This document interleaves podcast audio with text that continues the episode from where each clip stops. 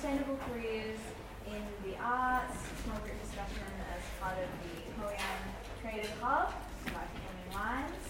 How do they do it? A discussion with long practicing independent artists and how they've sustained and continue to sustain their career in the arts, the challenges, the joys, the warts, and their antidotes.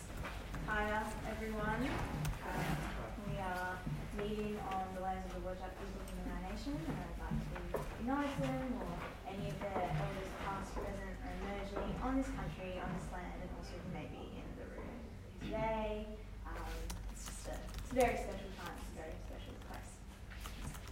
Admin, the exits are there, downstairs, toilets downstairs. We are encouraging flexible listening. yeah, that's right.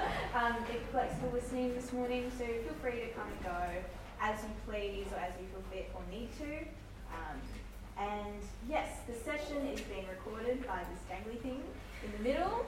Uh, so it, it actually picks up best when you, if you do, if you are going to speak, speak up well. Um, and uh, if you are uncomfortable with the, like being recorded, then maybe just have some thought about how you engage in this conversation. Or if you'd still like to engage in the conversation, come speak to me after, and we can sort something out that. Your contribution.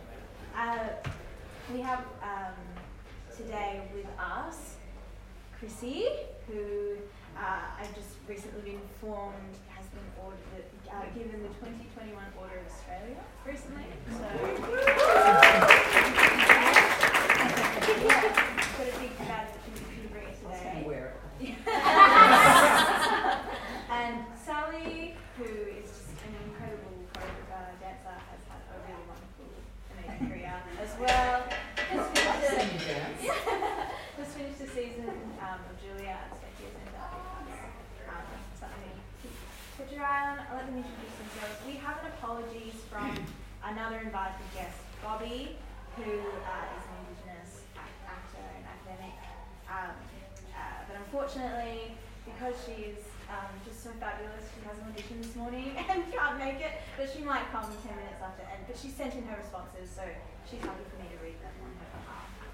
Uh, yes, this conversation was born out of the expression of interest process that we have through um, Hoyan Creative Hub. So it's it's been, I think, uh, there's been a sense of fatigue in the industry, and I think it's important to acknowledge it.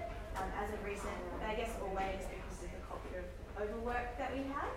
Um, yeah, so I guess I just wanted to mention that. So let's get started.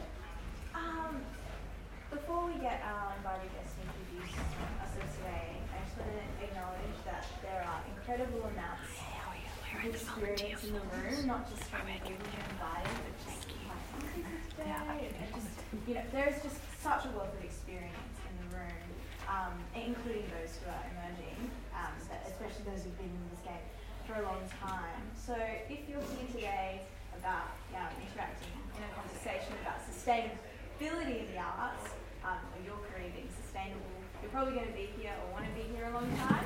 So it'd be good to introduce yourself to the person left and right of you since you're in this game together, I think. Um, so yeah, just um, a hello, your name, and maybe the form that you.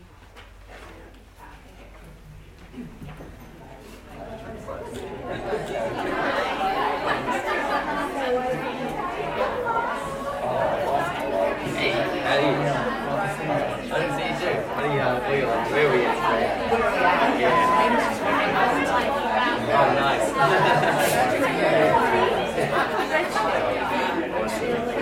this sounds good. Yeah? Focus is today.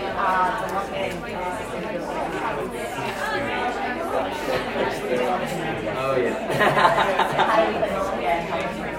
I don't really care about the game. I'm out of the game. Oh, you're out of the game. The game. Already? I'm just uh, I'm my own game. of course, of course. You totally can play this game. This game's about love. I imagine we're going to do a little bit of introduction for these chats. Sweet. But it's fun. Sounds great. Get the stage. Oh. yeah.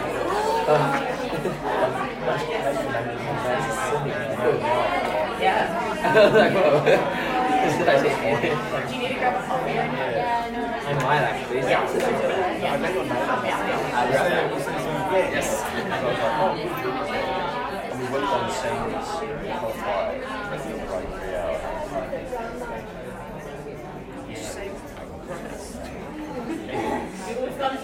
Alright, um, great, fantastic. Hopefully you met someone new or you learned something new about someone that you already knew. Um, like I learned that um, Sally background is more in theatre than in dance. So um, we will learn so much today.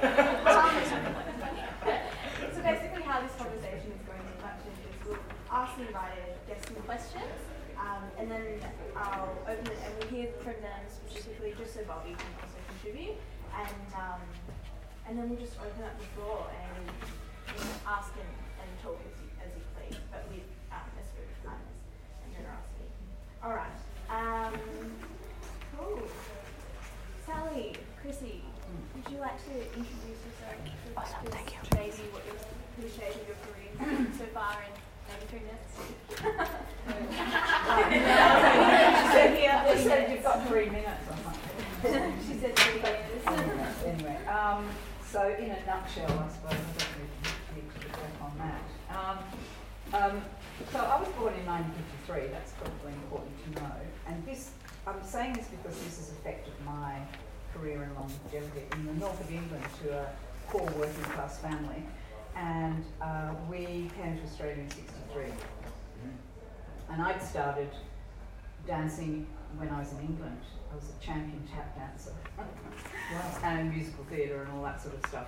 Came here and couldn't find any teachers and went straight into the ballet world with uh, Kira Bousloff, who's a she was from Ballet Russe. So I had a I had a, a really good beginning in Australia. I'll try and keep this tight. Sorry. Um, trained pretty heavily um, until the age of 15. And at that stage, because we didn't have um, universities, we didn't have any tertiary dance courses anywhere, you learnt on the job if you were lucky enough to get into a company. And I got my first professional, well, at 15, I went to Melbourne and studied full time. I got my first professional job in 1972 with the West Australian Ballet. Um, so I learnt on the job, and um, that took me touring around Australia. So I, I saw a lot at that time, and then um, decided with a friend of mine that we'd go to London, and I think I was 20 at the time. Went to London and auditioned for as many companies as possible, and we both got accepted into a touring company um, called Festival Ballet of Monte Carlo, and we toured through Germany. It was amazing. Went to the Black Forest and all these incredible places, Vevey in Switzerland, and oh, amazing. Um, doing Swan Lake when I was a little swan. um, anyway, I decided to come back to Australia because the West Australian Ballet had just received good funding at that stage, and came back. And I think it was as early as that we started to um, do choreographic competitions. They were called competitions. And because I'd been in Germany, I'd actually been invited, I mean, I- introduced to some really hefty contemporary German music um, by a composer called um, Hans Werner Henze, and it was played on glass instruments. It was amazing music. so I came back to this ballet competition, and most of the people that had created things in that competition did little ballet works, you know, like little love stories and little trios and things. Um, I did this piece about Hiroshima and um, using this glass, contemporary glass music. And the judges were very hard on me. You know, they said, "What is this? What are you, what are you doing?" You know. So I, I lost a lot of um, confidence. Sorry, I'm really going on. No, I lost a lot of confidence at that stage and thought, well, maybe I should, you know, just stop doing this choreographing and continue to dance. Um, but what happened was there was somebody in the audience from London who came backstage at the time and, and they, they'd been working with Ballet Rambert, who were a contemporary dance company in London. And um, he, luckily uh, for me, had just gained a position on the Department for the Arts, which was then Artsoir. And he said to me, um, come in on Tuesday next week because we'd like to talk to you.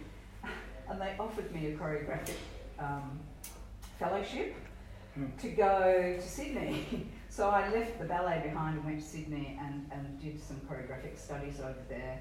And at the same time met uh, the One Extra company, which was run by Kate Chab, and they were about to go to London. So, um, you know, things happened really quickly for me. So then I went to London again, uh, this time as a contemporary dancer and choreographer in my head, and went auditioning again. Went to the north of Germany and to oh, just on the border of Poland and Germany to places like Rügen and Stralsund and all these places. Anyway, I got offered a few jobs and took a job in Cologne in Germany, which was probably the big highlight for me of my whole career because I I- met the most amazing dancers. It was a company of 45 dancers from very, very different backgrounds all over the world. We spoke English in the studio and worked with choreographers who you may or may not know, but um, a contemporary of Jiří Kylián, um, um, uh, Christian Bruce, Hans van Manen, you know, some of the great choreographers of the time. So I was very lucky. Stayed there for quite a long time um, and choreographed work for them as well, which was Tour de France.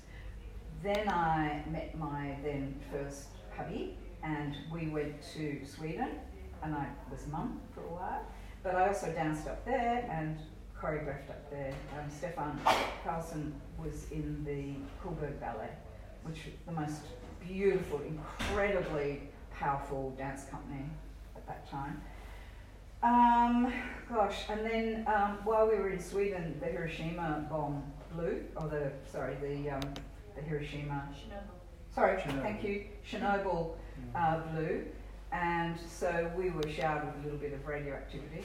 I still glow in the dark a little bit, but not really. um, decided to come back to Australia, and from there um, started doing small projects. There was a little bit of choreographic work going on at that time, some contemporary work, and I guess I guess I've got to say that I was just very lucky. Um, I'm moving on, sorry.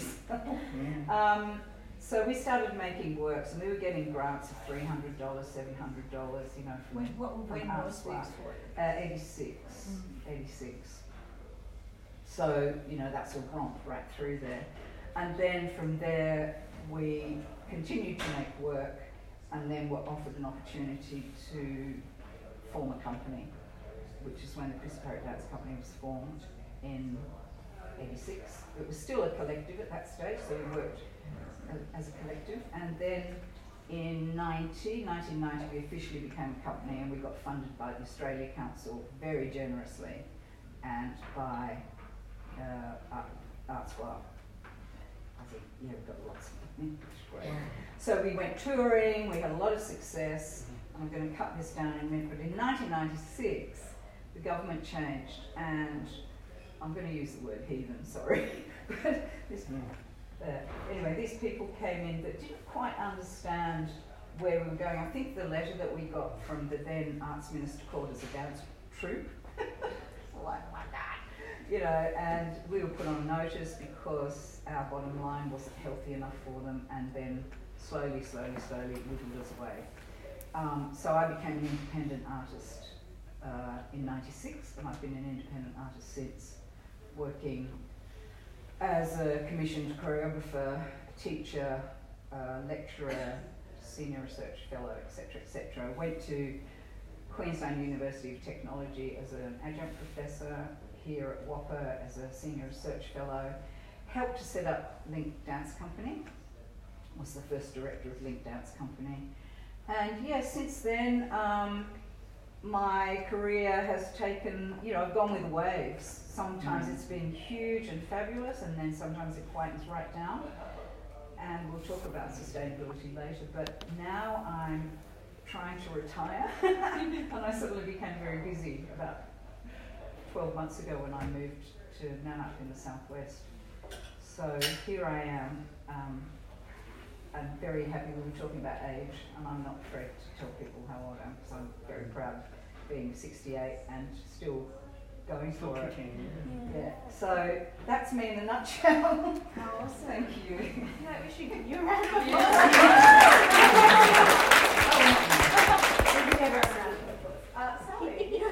Um, just quickly, um, I really encourage people just to, I mean, I'm not going to say very much, but to reach out and, and, and talk to people and, and ask them about their journeys. Like, I've known Chrissy a long time.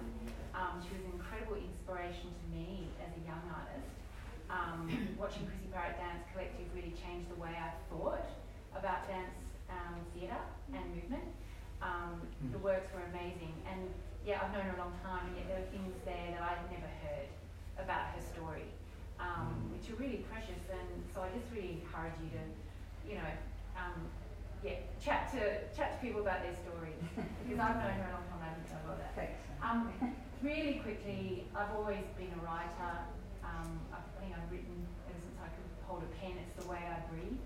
Um, so it's, um, I've, I suppose, always been an artist in some way or another. Um, the, you know, the career's a bit like a, a jungle gym. It's gone in all directions. Um, and we'll talk about sustainability in a minute. I think what was, if I look at something that's really pivotal, I had a baby at 19, um, my first son, um, and that changed my whole world infinitely for the better. Um, but it also meant that I had to start my life really all over again. And I went back to university and then began a double major in theatre and English. Um, but from then on, I've always had to engage with um, survival in terms of actually earning, earning a living at what I do. Um, because there are other people that were part of that story. Um, so that's always been super important. Um, the other thing is I've probably always been an independent in some way. If we define independent artist as someone who is actively creating their own career. Um, I've never really been part of a company system, um, and that's poss- possibly purposeful um, because I have a particularly strong um, opinions and, and a voice. And I'm, as a woman and a feminist, which I identify with, um, that's always been pretty critical for me. Um, the only other moment I'd probably say was pretty career basing for me when I was about 22, 23, I made a show in the Fringe, what was then called Art Rage, um, which I wrote, directed, and acted in, and that was picked up by the Perth Festival. And so I was about 25, 26 when I had my first Perth Festival show, um, which was pretty life changing for me as an artist. Um, and then I went over to Sydney Theatre Company on residency, and then shot out in different directions, ran, um, lived over there, ran the um, Playworks, the National Women Writers Workshop. I was a, a director of that for a number of years, um, in script development really intensively. Um, and then, yeah, lots of other things came along, circus, contemporary dance, um, and all of that kind of, lots of different trajectories, but that will do. Amazing. Another round of applause. Um, for Bobby's story, she has her bio on the wall over there, um, so you can go there and have a read after the conversation. I'm just not going to introduce her because she might come in the last 10 minutes, and I'd really love for her to tell her story as well if, if she does come. But if not, it's. Um, awesome. So, you've both had incredible careers, highs and lows. What has sustained you in your career until now? And was there ever a time that you thought that you might quit? Um, I think, uh, again, just going back to, you know, the person is really important. The background, upbringing, those sorts of things. Um, what sustained me is a sense of curiosity, always, right across the board. Um, curiosity, interest in other people, interest in other types of art. So I've always, I'm a bit like Sal as well, sort of diversified when when the going gets rough as far as your own art practice goes, funding, etc., etc., change of government. Um, I've gone into other areas of art. What I was going to say, just in uh, listening to what Sal was saying as well, is somebody's once said to me, or maybe I read it, you know, as artists, here we all are as artists, you know, it depends very much on where your first artistic flow leads you. I think uh, we're all capable of doing all of those art forms, really, but we Mm. tend to fall into one or other of them. So we are generally creative artists, visual artists. We can all sing, we can all dance, do all those things. So I've always believed in that as well, and felt quite confident in the fact, although I have a baritone voice, that, that I too can do all of those things and have a sort of a deep confidence in that, even though mm. I laugh myself quite a lot. I think it's really important to have a great sense of humour, to not take yourself too seriously, or to take life too seriously. I mean, obviously, there are mm. times when we do and we need to sort of go into those places. So, what has sustained me is really that an, an, an openness to bring in whatever's available to me and use that in a particular way. Maybe to make art, to design the interior of my house, whatever, but to use that curiosity and that richness of, of art that's around us in every single moment of every single day to bring it into your heart and bring it into your creative self. Um, I've never considered myself a dancer, even though I danced for all those years. I consider myself generally as an artist in commas. Um, as far as stepping away, um, I tried to step away. Well, I had an experience where I, I set up an independent um, artist-run uh, venue in Maylands, which I, I had a building for five years, it was a rental. Um, and it was so fabulous at the beginning, but the, the struggle to find the right type of funding and the right sort of, sort of support for that was huge. And it was a little bit before, it was just at the cusp of when artist-run initiatives were starting in Perth. So I guess I was just a step too early, um, because since then there, there have been um, some successes and funding successes.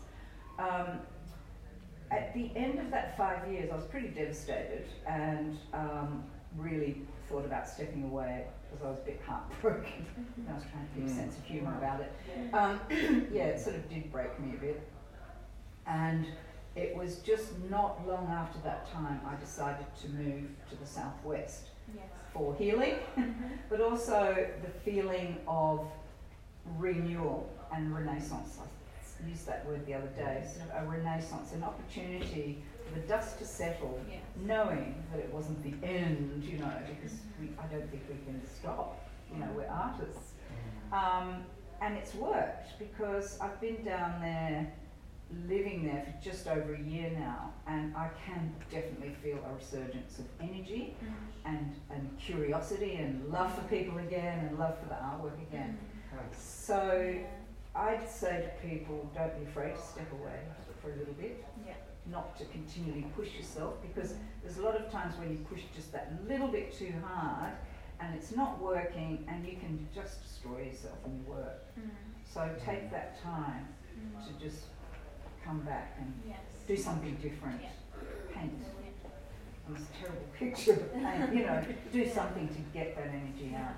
Mm. So that's my response to mm-hmm. that. So I think I think it's about yeah, like I said, just being open to let things come in and also allow yourself to step away and know that I don't know, that legacy that we hold within ourselves will always be there. You know. I think when you say you stop, you never stop. It's just going to continue growing. Mm. And yeah, it's it's so important to rest. It's so lovely to hear that you did step away and that you could still come back. It wasn't like it wasn't there for you Yeah. when you came back. Um, I will read Bobby's response because actually it does relate to what you're saying, Chrissy. Bobby says, career sustainability in the arts. Well, for me, it's about versatility, openness to new relationships, self care, and doing work that's important to me. And to remember why I create theatre. As a performer, I've fallen in and out of love with the arts, theatre in particular. I started quite young, so by the time I hit my mid 20s, I had burnout and took a step back for 20 years. Then, since I've been back in the industry, I have had the privilege of working consistently in both the theatrical and academic capacity. As for burnout, I think it's even more prevalent now with COVID, and having to approach our arts practice with uncertainties. But with those doubts, we consider, we discover ourselves. Yeah, but with those doubts, we discover ourselves and our communities in new and interesting ways.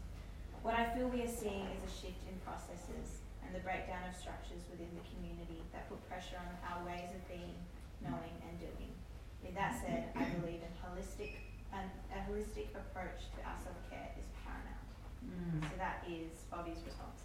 Mm. Now we're back to Sally. Yeah. So much beautiful wisdom. Hey, I'm just like jotting notes and going, you know, and I think that was actually, that's something I've, you know, here I am making notes and I think that's actually one thing I say is an ongoing ability to learn. Mm. You know, like I never stop trying to learn something new, to try something different, to do a workshop in something I can't do. you know, those kind of things. And I think um, it's not just that you do learning, but it's an ability to open yourself up to learning and to other work, to see things from a point of view other than your own um, is actually critical. Um, what else? I wrote some dot points. It's just like it's what I do. Amazing. Um, hope. I think that's what sustains me. I, I like to feel that the best is yet to come. like we, we need to be hopeful. It's it's like you can really get into that sort of space of you know like or why not why not you know all this stuff like blah blah blah. But actually, um, as we all can you know we don't have any control over it really. So make it make it joyful. Mm. I have I have I love what I do. Um, even though it gives me the shits. uh, I think it's something about speaking, which, which Chrissy referred to, speaking your truth but with your own voice. I think that's just really critical. Um, having just come from entertaining this morning, um, that was really, really hammered into me. Um, I think finding your voice was a huge part of the journey, actually, um, and that's my feminism going going AWOL. Um, I had things like, um, oh, just um, reaching out for different kinds of experiences and opportunities, opening yourself up to things that you, the unexpected.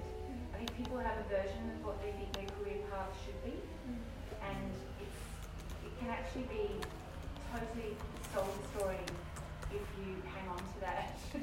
Some, you know, you can really see people sort of like fry, and I think that ability to be able to kind of open yourself up to another possibility is really critical.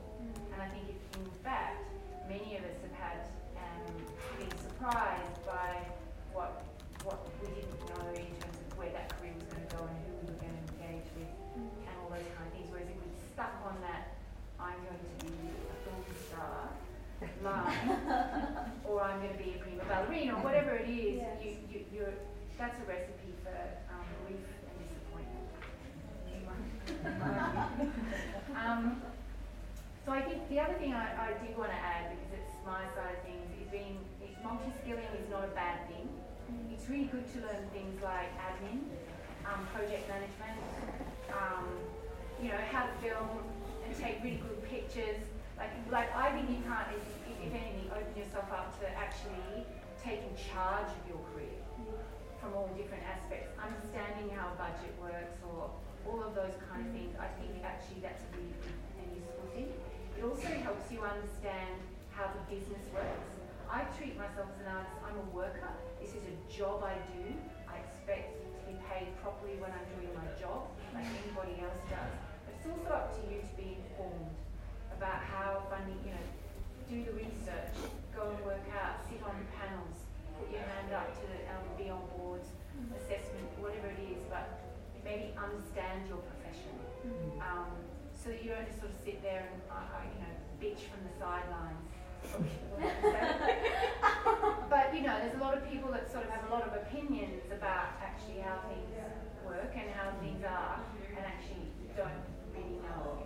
So that, that's just a few thoughts on that. Yeah, yeah, and I love, I love you know you talking about hope and, and also agency over your career because, um, so like, something that I've, you know, been trying to take with me in my practice is this quote that says the uh, pessimism of our intellect and the optimism of our wills because it does like we have so many conversations even within the hub we're like oh my gosh like uh, well we were, we're such a broken industry but actually we there is a lot of positivity within um, our industry, and really like willing people.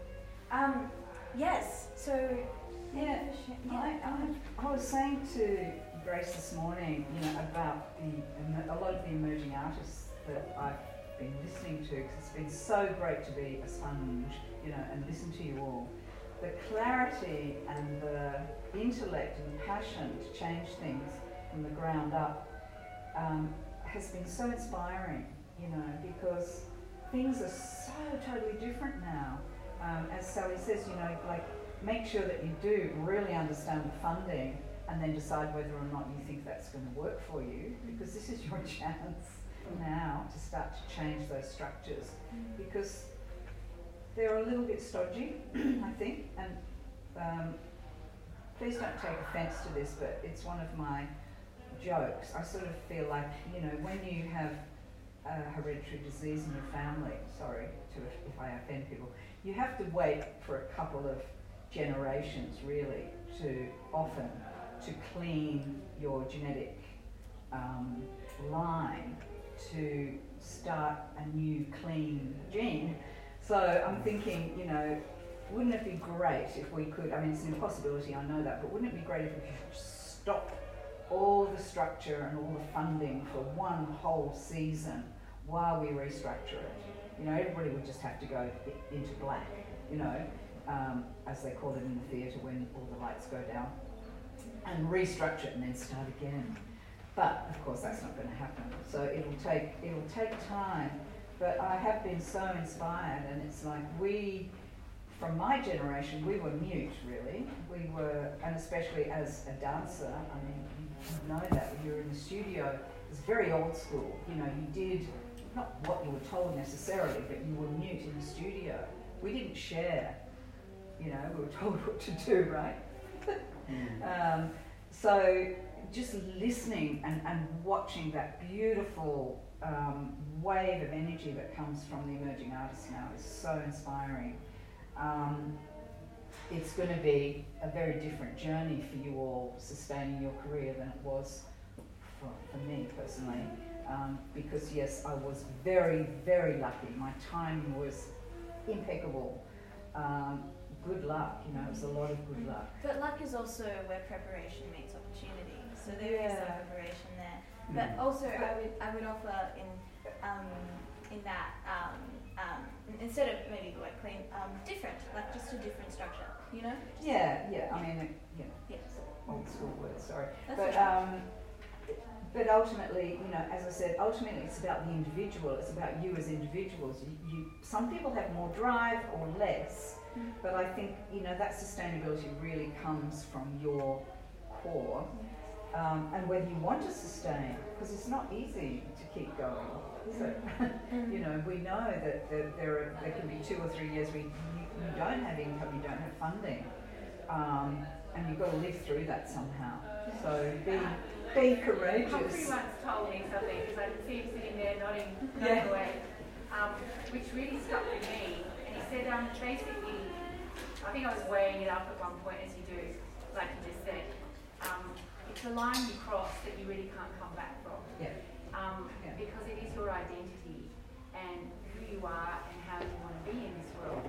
And um, I think one of the things actually is, um, you know, being in this, this land and you know with First Nation artists, understanding that culture and art and life and experience and spirit and value and are all one thing. And so your connection to that, what you're doing is connecting in to something that's already there. And then how you then choose to, to manifest that or, or work with, with that is, is, is, is an individual thing. But um, yeah, I just really wanted to kind of echo that, that point. It's, it's, if it's there, it, it's not going to go away really. You cross the line, you don't come back. It's just tricky Yeah, about what you do. Yeah, and yeah, it's it's really wonderful to.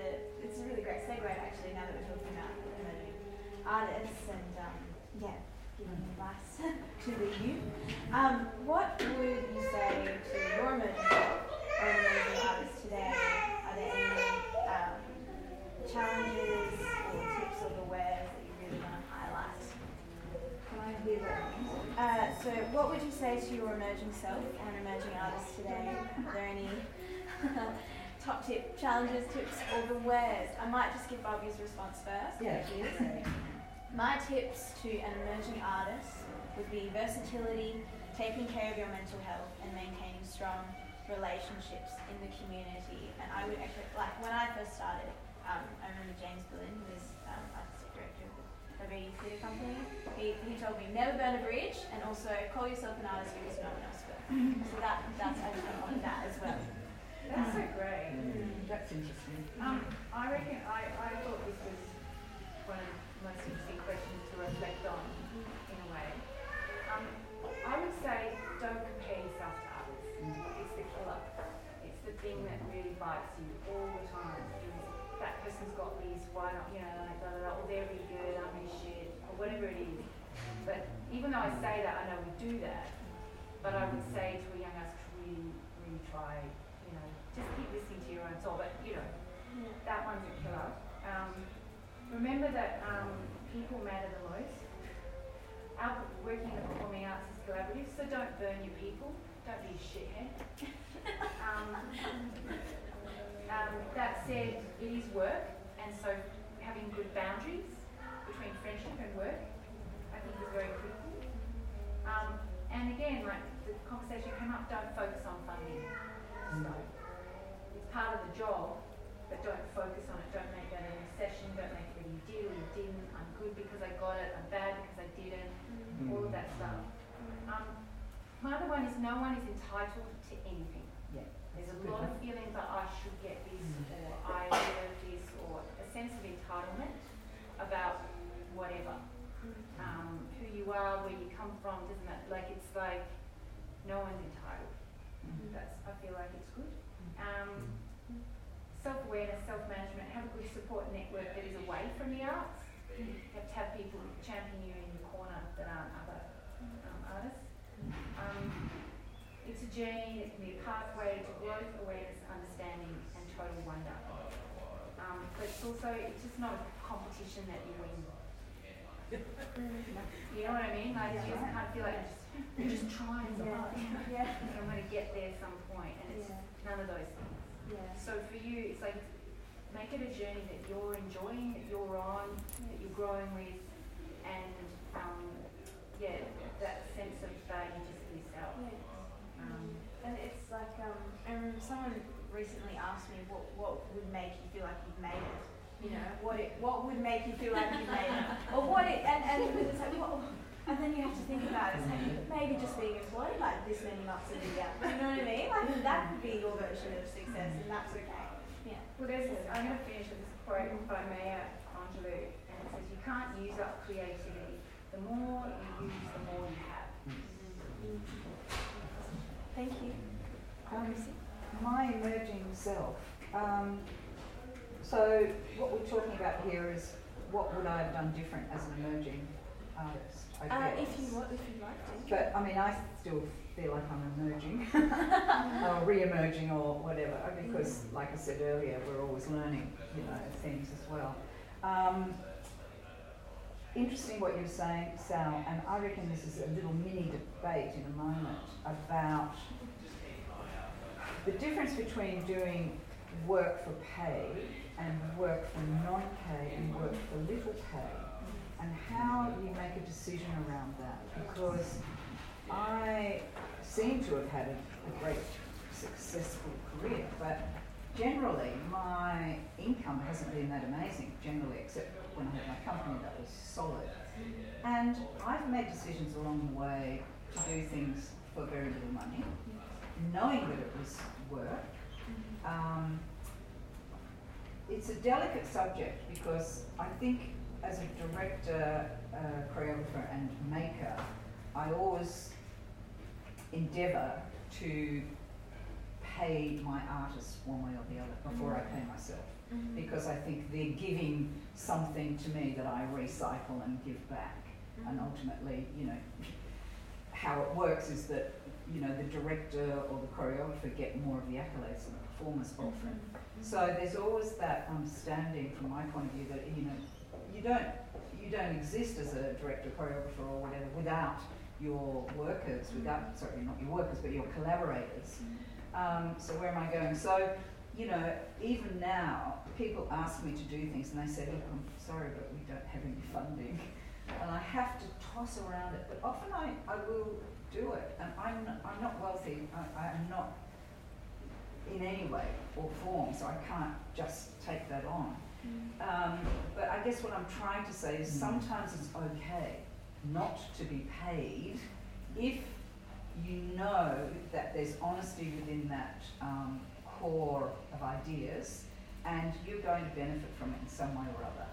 So, and again, it's an expectation or maybe that people have to be paid always and have to be paid at the top rate because it's not always going to be there.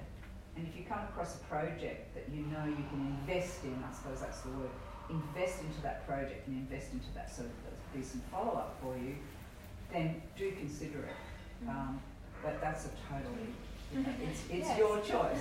But I'm just saying that I've done it and, and it, it doesn't always feel bad.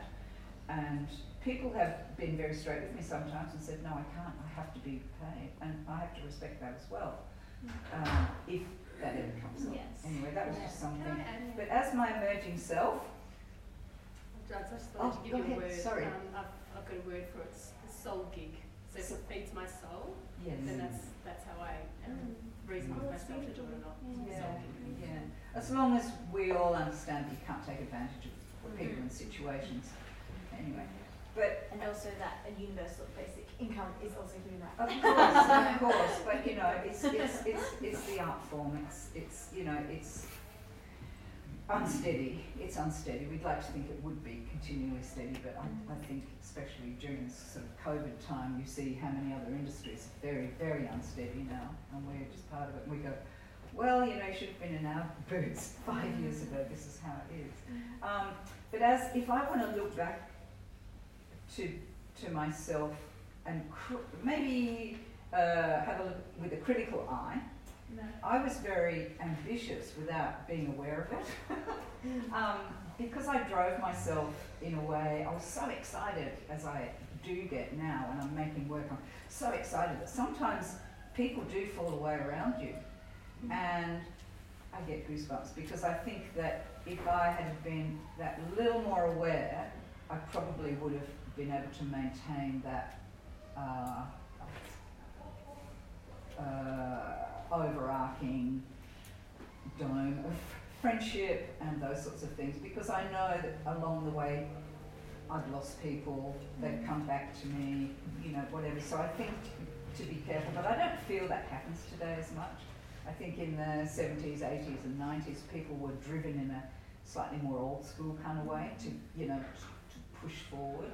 If you can understand what I'm saying. So if if I had that time again, I would probably be a little bit more aware of that, um, Yeah, the people around me. I think you're talking about hierarchy, Yeah. um, ways of doing things, and I think there's a sense of a greater level of collaboration. Now, and yes, trust. yes, Um, looking at one of the great ensembles in WA players there, but you know what I mean. That, Yes, that there's very different, um, different ways of working, Mm, um, and I think that's really healthy. Yes, it's um, very the healthy. idea that there's sort of one person who taught knew everything and most everybody else around. Hopefully. Yeah, it has shifted. Anyway, that's that's what I would change if I was to go back. Fifty years, whatever it is. um, but anyway, things are okay now. Things are good. Um, I would like to invite the, you know, open up the floor a little bit more, and you don't even have to necessarily ask um, the, the invited guest today the questions, but if you'd like to pose a question to the group or pose a question to someone, one of the guests, or even um, an artist in the room who you've always wanted to pick their brain, or anybody? Oh yes.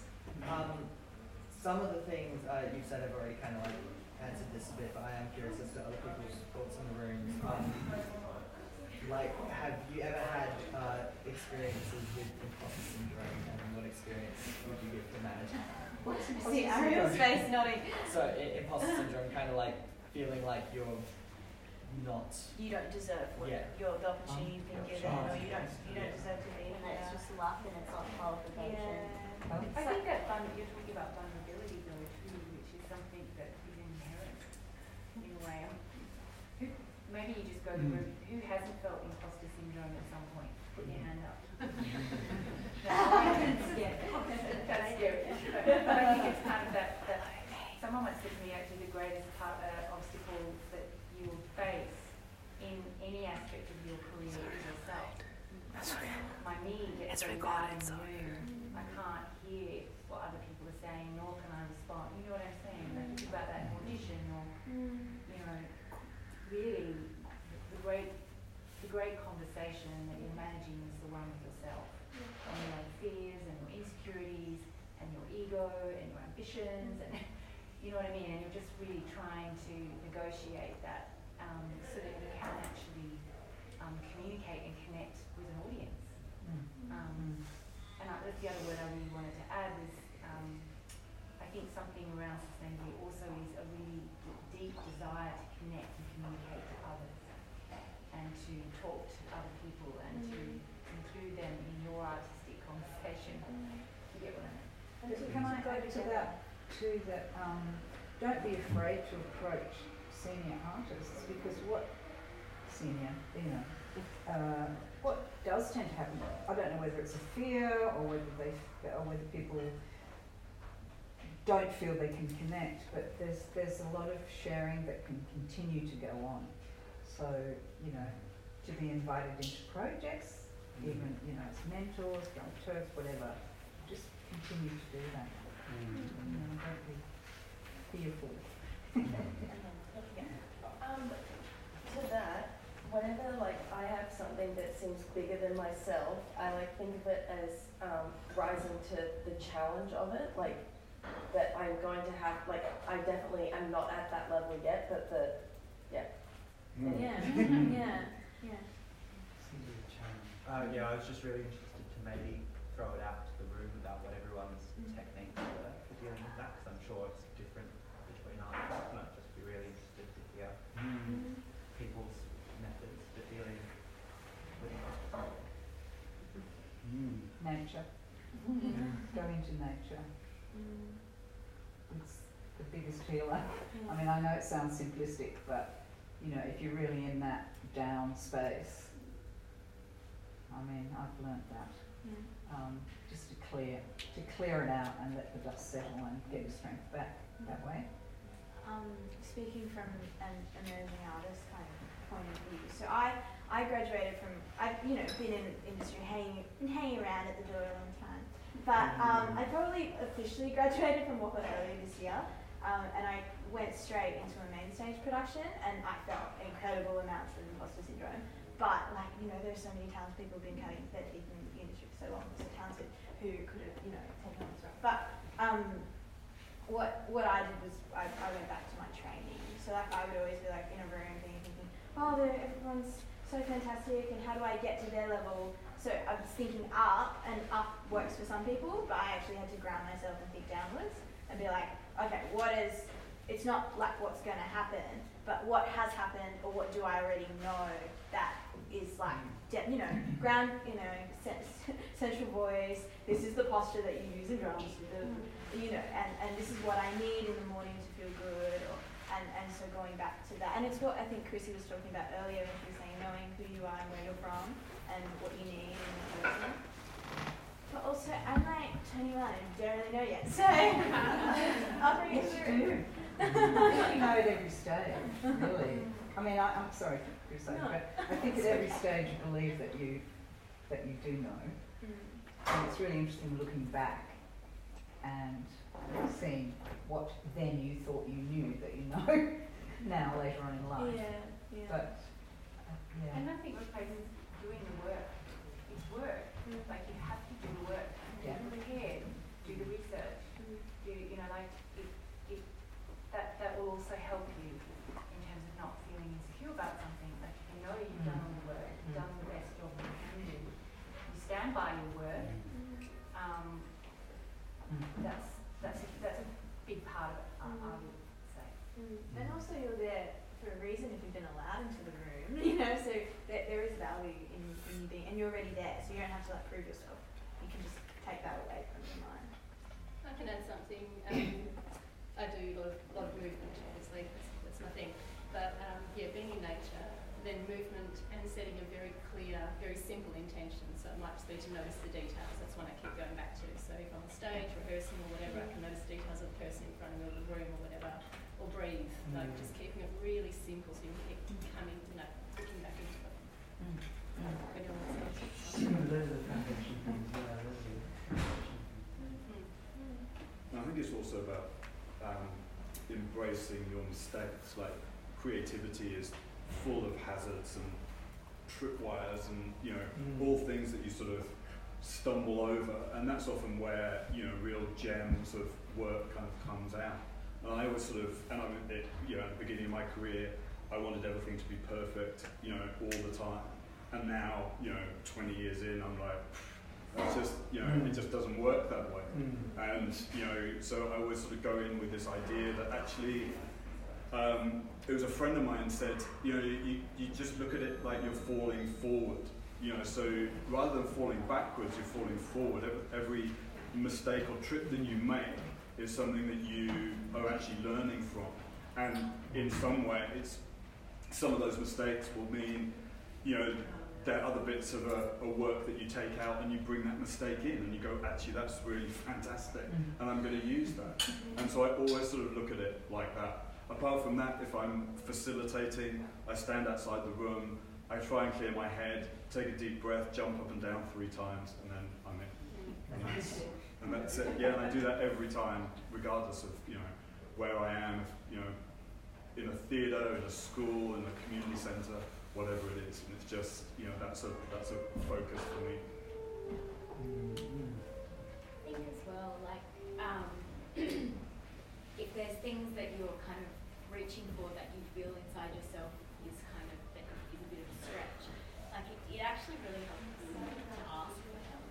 Like, or ask for, ask people for advice who've tread, trodden that path before you. Like, certainly, when, uh, just recently, I was directing a show in Heath Ledger, and I had never directed a show in the Heath Ledger before, and I was freaking out because I was like, I have no idea who all these people are, how to talk to them. There's all these, there's someone specifically for freaking one person for lighting, one person for moving a thing, one person for doing that. I was like, who are all these people, and how do I talk to them? Like, I I asked um, some, someone I knew who had directed in that space before to come in and just sit with me and like, and just give me permission to be like, you know, okay, so I want this to happen. How do I do that? And you know, you talk to this person and then they get that person to do that thing. And I was like, oh, okay. So having someone who can have your back is also a great way to like feel less lost in the forest. And also not being afraid of failure. Like, Yeah. if, if you've been presented with an opportunity to, yeah, that it, it's okay to to not be great at something yet, but you're you're there learning, and that's the thing that's, yeah. And learn. That's a good one. You, you like you like Sally said, think you're cool. New things, and that's a good thing. It's also nice to really come back and remind yourself. I think I really connect with your uh, ideas, I guess. Like I, my technique usually revolves going back and like reminding myself, like, oh, I can do this thing. And then I'm like, oh, off onto a new thing. Mm. Looks really technique, that's generally mine. Yeah, yeah. Or if you really need to reset your brain, really aggressive rap music. Uh, do you have a question? Yeah, just speaking to a few of those last points, um, I think one of the steps involved in seeking help and embracing your failures is being vulnerable with yourself, as has been touched on before today, um, and sort of accepting like, yeah, okay, this is how I feel, um, that's okay, and what can I sort of do and go on to everything else that's been said so far in the room, but like embracing, coming to that with a sense of vulnerability within yourself, and opening that up to other people to invite them in to let them out. Also, some reading on failure. Like one. yes, we love that. Yeah. Oh, um, there's a book called Queer Art of Failure by Jack Halberstam, and I was just so excited when I was reading it. Um, I guess it talks about queerness and how about like if you're queer, you're probably really good at failing, um, but it, it like provides a lot of really exciting ways to think about moving through the world um, in like unexpected ways um, by failing and flailing. uh, yeah, so that was a really good read.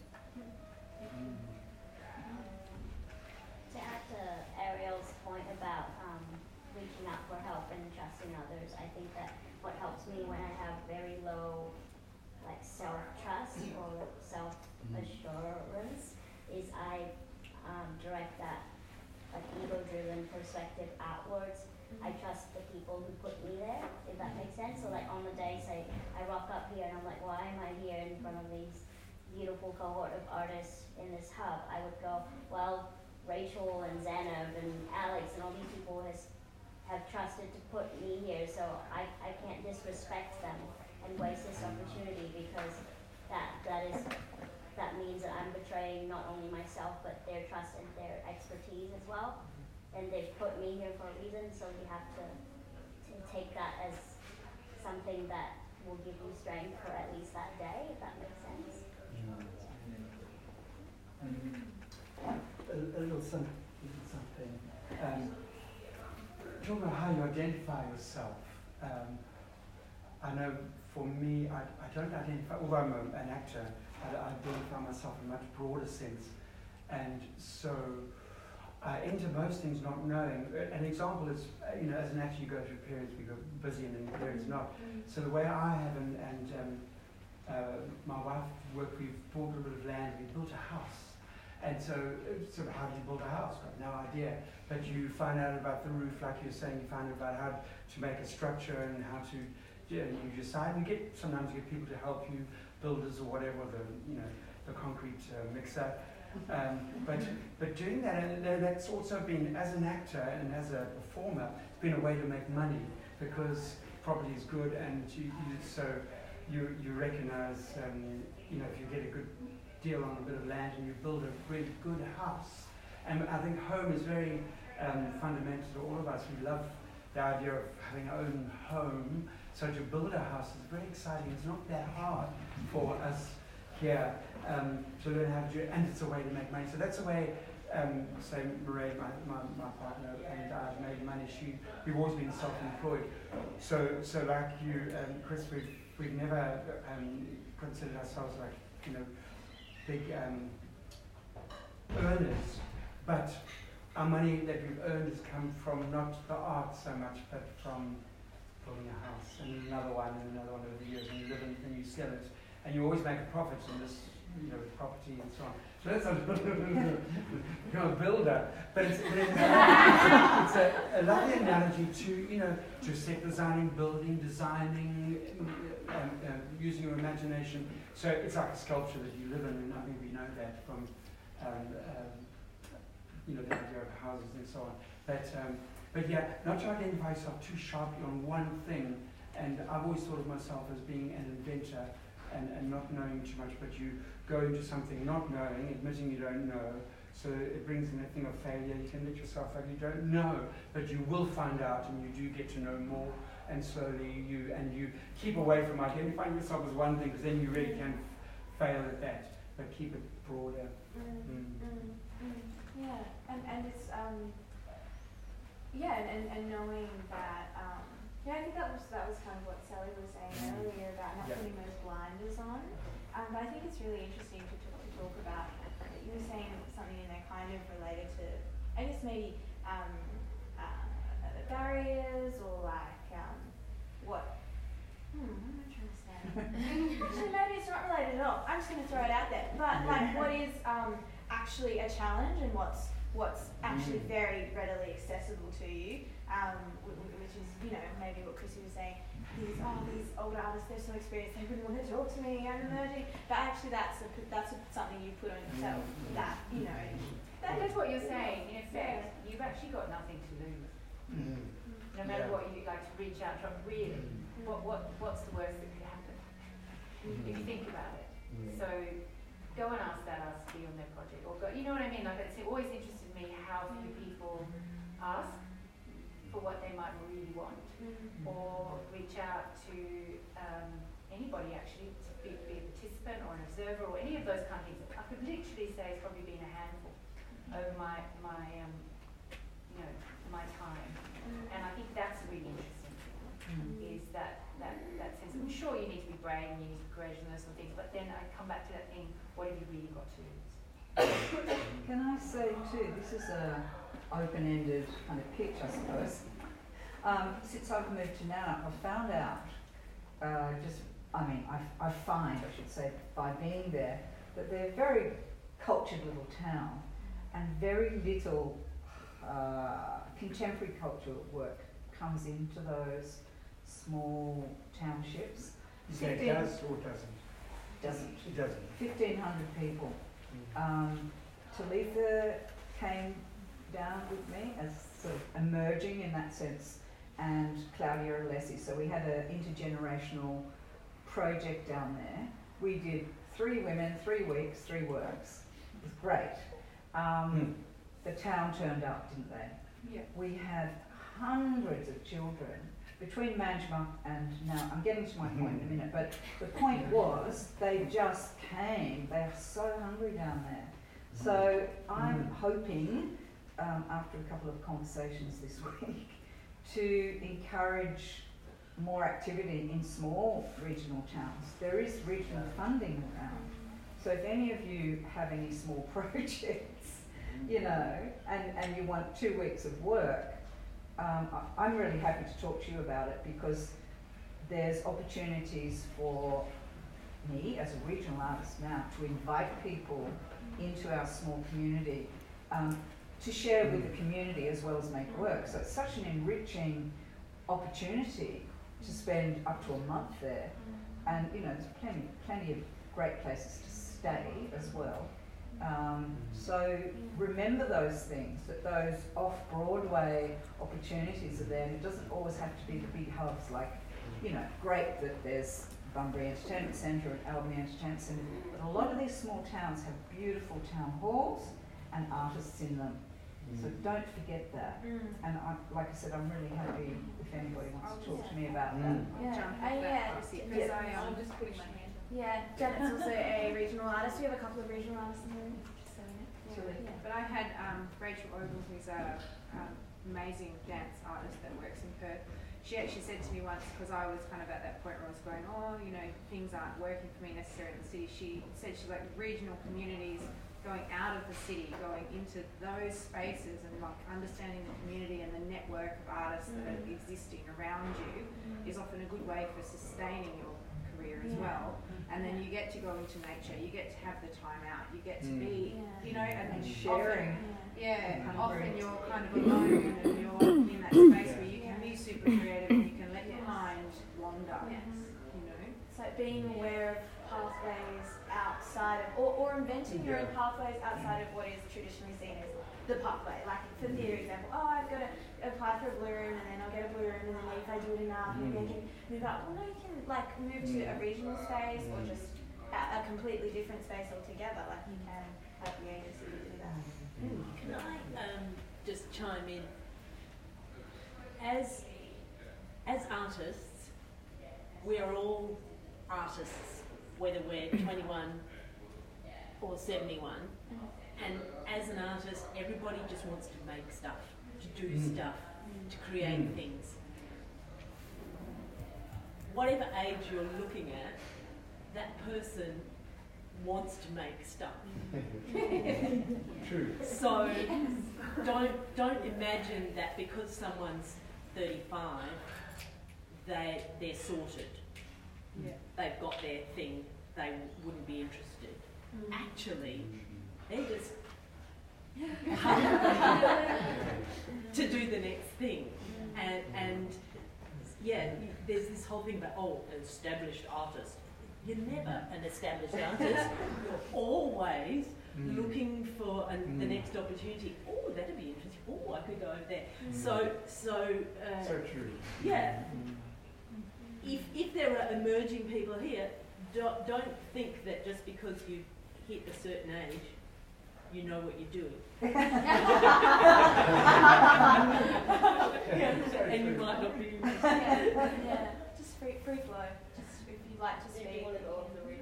Can I just say something to that? I, having come from Sydney and found myself in my career for the last 30 years, training in Sydney before I went to Scotland because I wanted to engage with Australia. Um, that um, that somewhere along the line, I had this idea that I wasn't actually anymore. I wasn't looking at this this road that I was walking. I was actually on it, hmm. and I was actually my feet were firmly on the road. And I don't even say the age when I had that because it doesn't matter what the age was, but it was this idea of I definitely shifted my consciousness hmm. into into I'm actually on this Yeah, road. yeah, I'm really doing the it. thing. And gee, wow, the road Yeah. keeps going. Yeah. Long time, except I Yeah, yeah, just totally. Yeah, Rachel and Mandy. Um, I have a bit of a question for people, and it's something that I've uh, been asking around. Um, schedules and balancing. Every time I look at my schedule and trying to get things not to clash and trying to organise meetings or things, just at the moment sends me into sheer panic. And it's like the actual art I can do, a lot of the actual other admin I can do, but organising as an independent artist, how to fit, there was, I was saying I had like three one hour meetings to fit in two days, and like two days is enough, there's enough hours in the day to do that, but scheduling that was a nightmare. But, you- but you could um, hire yourself as a juicer like Simone because she's really good at organising it.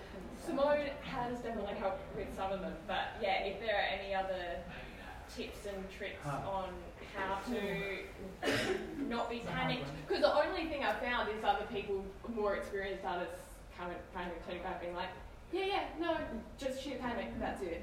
and I'm like, great. Yeah, well- helpful. um, To three meetings in two days? Did you get the Did you get it? Did you do it? by moving a doctor's appointment, yes. But, but you did it. Yeah. um, can I ask what the panic is? It about like how you're going to get to these places as well as your day, or is it the fact that you've got the meetings? It's the not knowing what I'm doing for so long. Because often, you know, I'm Mm. sending stuff out and it's like, I'm available this time or this time, and then it takes somebody else like three days later to reply to my email to be like that time, and I'm like, oh, I've already booked that time into somebody else. They need to shift this, or somebody's shifting Well, stuff I mean, look. I can say one, you don't have to do this. I mean, no one's forcing you to do anything or any part of it, and you make your own choices about what is and isn't manageable for you in terms of a lifestyle. It all, it does, it, it is going to take, it is going to be unpredictable, uncertain, inflexible, challenging. Um, you're going to work hard, harder than you know at times than you've ever worked before. You know what I mean? It's going to be all those things. If, if, it, if it doesn't work for you, then that's okay too. You know, like you can go, you can be something else or do something else or work in a different way. I think some of the part is working out how to work that suits you in a way that manages. You know, like I was saying before, I've always had family. Um, there's, there's, there's, and many, and many of you here do too, and many of you are also managing multiple roles, multiple jobs, um, different workplaces, different people. Again, that's why I come back to you don't have to do it, but it's your choice. And it's also your choice maybe to not go to three meetings. And also then to Mm. say, I can't do this, and to say no. I think sometimes we also get into a bind if willing to say yes to everything because it might be the opportunity or the, or I don't want to let people down. It's a big one for me. Um, so that's boundaries and being really clear about what your needs are and then managing it. Because you're good at what you do. Therefore, if you can't make that meeting, they'll come back to you. Or if you can't do that project, it will be another project. Don't get desperate about it and feel like you have to sort of have everything, covered because you've got time. And if you need to feel like not to slow down, that's okay too. You can find people who are into slow process as well. There are artists who are so into going slow because um, but uh, yeah, and I was going to ask something else, so those people have to work around you as well as you yeah. working around them. That's, a, dual responsibility. You don't have to change every part of your life to fit yeah. around theirs. They have to fit around yours. And they have to reply to your email. Yes.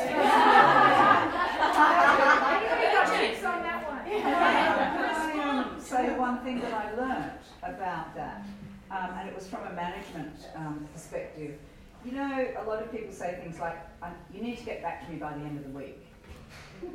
I learnt that what works better is you need to say to them, I need you to get back to me by 3 p.m. on Thursday. Not by the end of the week, because the end of the week becomes Tuesday the next week. And people just don't really tune in to that. Uh, I was going to say deadline, I hate that word. Um, Yeah.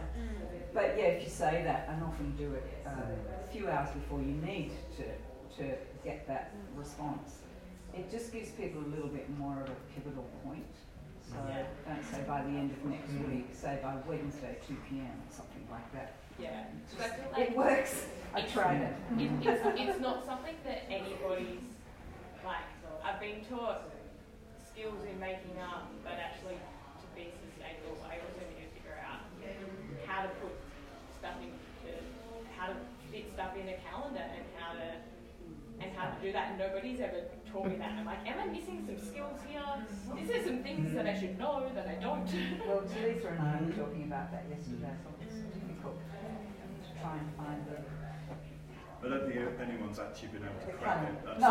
that's, Yeah. that's That's right. But I think also it's it's something, isn't it, about um, sometimes how we view ourselves as artists. That you know, when we are talking to funders or you know people who are going to give us money or you know potential work, we are kind of a little bit submissive around that, and we sort of feel that ah, you know, we've got to run around and do all of this sort of stuff for them. And I think you know, uh, coming back to something that you were saying, Sally, about seeing yourself as a business. Um, you know, so you've got all of that sort of um, kind of business acumen kind of like to the fore, I guess, and see yourself actually as, you know, as an artist, but also, you know, I'm, I'm kind of running my independent artistry as a, as a business. So you sort of see yourself as, you know, scheduling your diary in the same way as other businesses do, you know, doing your accounts in, the, in exactly the same way. And I think that kind of like frees yourself up a little bit because it's not a kind of, it's not a, it takes it away from being personal. Um, you know, and you don't feel that you need to reply immediately to your emails or your phone, you know, um, and you kind of take a bit more charge in that. And you can also, that's another thing you can ask for help for, you know, there are so many self-producing independent artists who probably give you heaps of really good pointers and tips. I'm aware of the time, I know Mumby's had his hand up for a very long time. Um, I'm sorry, Alexi. Um, but if you want to continue this conversation, the recording can stop, the conversation can continue. Um, so maybe, um, does want to share his thoughts and then I'll wrap it up. Um, yeah, I have another question, but I'll just touch on your question instead. Um, just from like a base level of like figuring out your time management system, there's something you kind of have to do trial, like through trial and error. Like I had to do a lot with my own time management because I'm someone who always who has a bad habit of taking on way too many things and getting lost in the fray. And so like I try to paper diary, but I got uh, I got sick of writing it and like couldn't keep up with it. Um, and most recently, what I do is I use like Google Calendar because I find that works best for me because I'm always, I'm always either on my phone or on my laptop, and I can just jump between the two and it syncs up and color code it. So just from like a base level, finding the right system that works for you, and yeah, really just um, uh, valuing your own time as well as other people's time, and understanding that other people need to value your time. And, um, yeah, it is an important thing. It is a difficult thing to figure out, but um, yeah, it is something that people are around to help. Also, a really nice thing from COVID is that like like that travel time, you can do a lot of meetings like on Zoom and things. It's like really Yeah, and that's for really sure. helpful. For sure. I'm loving all this sharing and skill sharing and supporting each other and the vibes are really lovely this morning. Um, so I think we should just everyone give a clap because that's what we've been doing.